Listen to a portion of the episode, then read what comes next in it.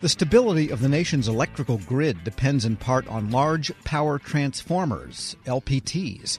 The size of small houses, these transformers are in short supply and they take a long time to build. The Government Accountability Office has found the Energy Department could help secure this important link in the electricity supply chain. We get more now from the GAO's Director of Natural Resources and Environment Issues, Frank Rusco. Mr. Rusco, good to have you back. Uh, it's a pleasure. Thank you.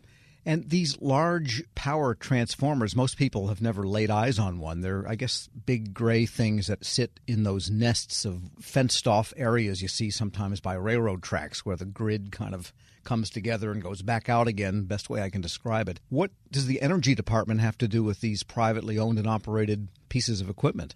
These large power transformers are critical for the safe and reliable functioning of the electrical grid. And DOE has a lot to do with both studying how reliable and, and, resilient the grid is and taking steps to promote resilience.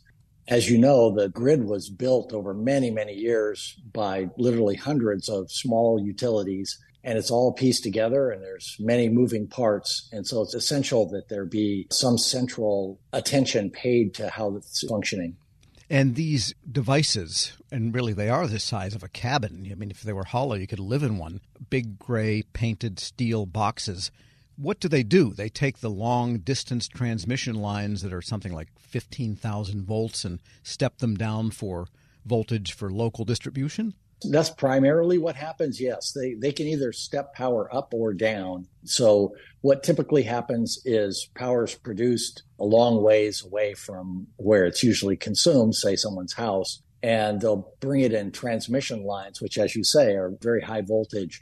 But you can't use that in your house. You have to get it down to 110 or 220 for your dryer. And so these large transformers step down the power from the transmission lines into a usable form usable level. And do they just sit there or do they deteriorate, require maintenance and replacement from time to time? Yeah, they last a long time, but they require some maintenance and care. Basically, if you're taking high voltage power and stepping it down to a level that, that you can use it, you're creating a lot of heat. So these machines are getting very hot and they have to have coolant systems. So they typically are filled with some kind of oil or something that, that circulates around. They sometimes have air cooling systems.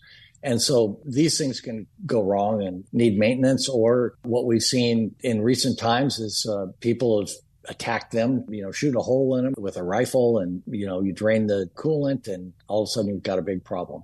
Right. And the House and Senate subcommittees on energy and water development asked for this report. What was their concern about power transformers of all things. You know, these large power transformers are so large and there's so many different designs, and each individual utility may have no spares on hand. So if one is damaged, you know, it can really cause problems with reliability in the power system. And so originally Congress had tasked DOE with identifying the problem and trying to determine whether it made sense to have a strategic reserve of these large power transformers in case something went wrong with multiple transformers could cause a major outage.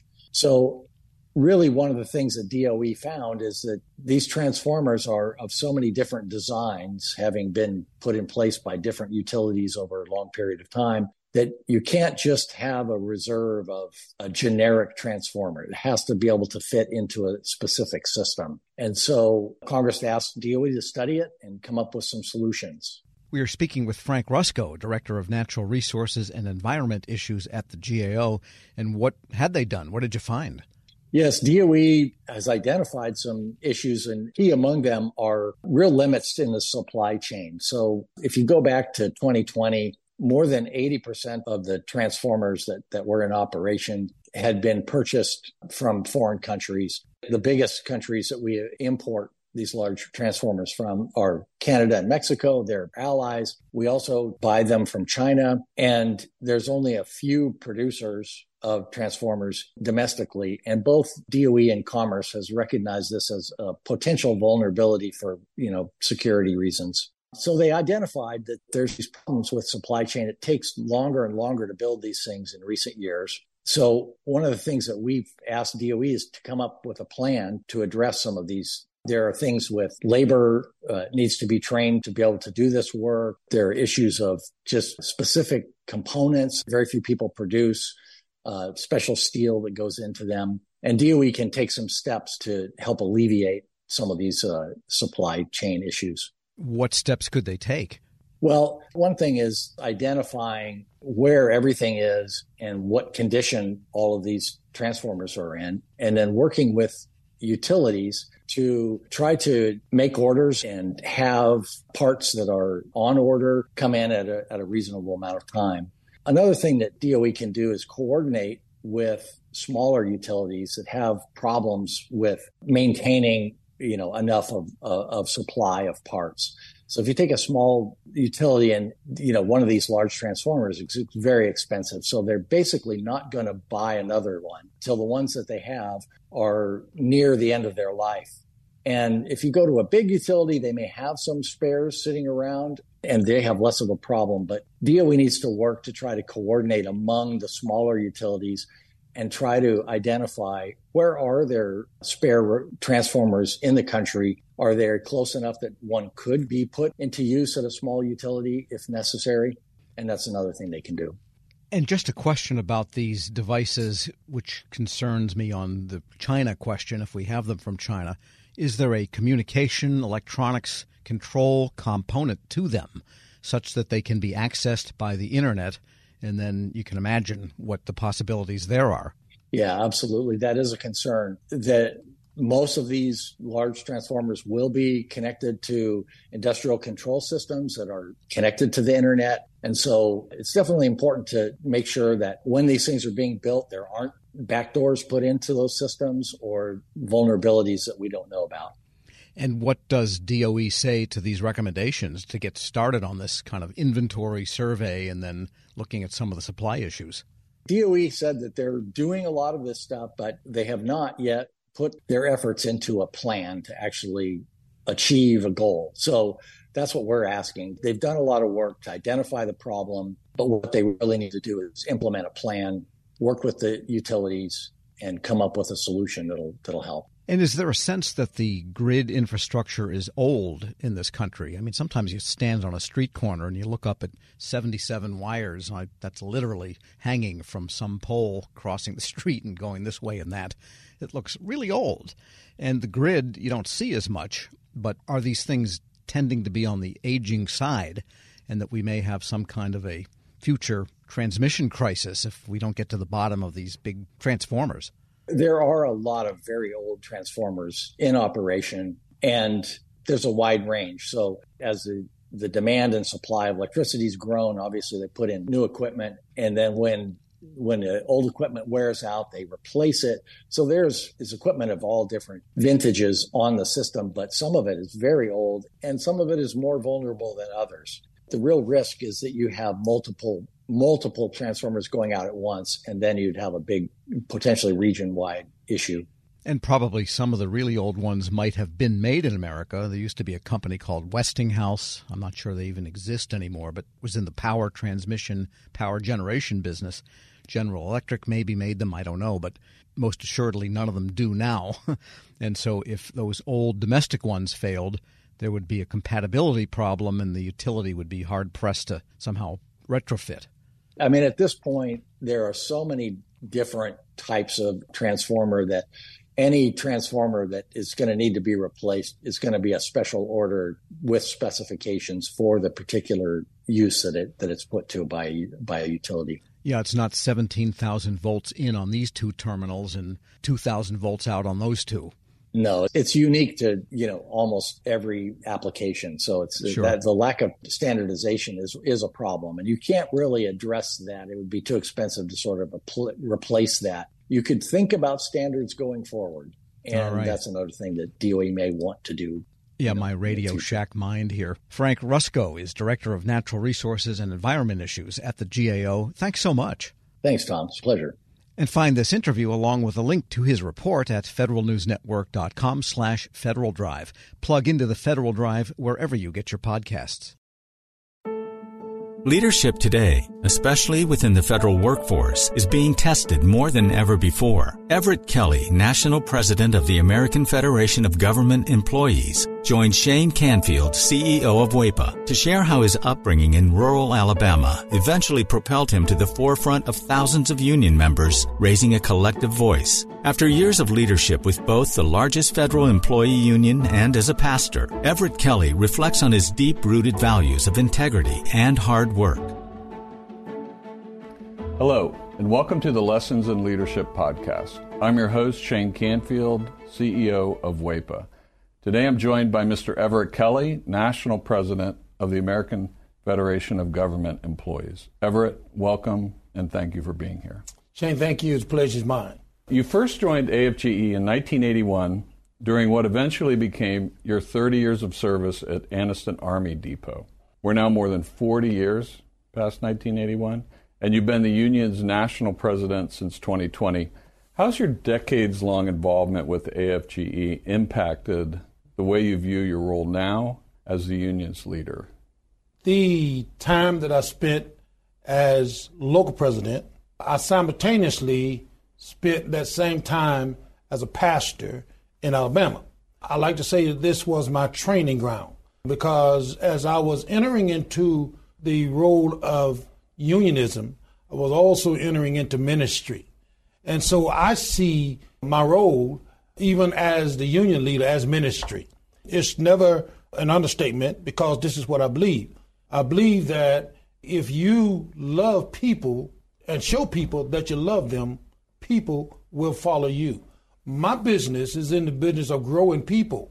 Uh, and that's what I do. And I, and I think that my training as a pastor and as a union uh, leader has given me the ability to really, you know, uh, grow people because I feel like that, you know, it's my responsibility both as a union leader and as a pastor to ensure that people have a livable wage it's also uh, my responsibility to ensure that people are treated fair with dignity and respect on the job. And I think that goes in both uh, arenas. So, so I've seen this, you know, as ministry as I've grown through the four decades of leading people. Putting those two together is amazing. AFGE handles a massive array of issues and topics of importance to feds across many departments and agencies. What is it like being at the forefront of all those moving parts, and how do you manage it all? Well, first of all, let me give kudos to my staff, okay? Uh, because it's just no way that I could manage all of this work and all the moving parts by myself. But I have an excellent staff that always makes sure that I'm prepared and that I'm ready. But it's exciting.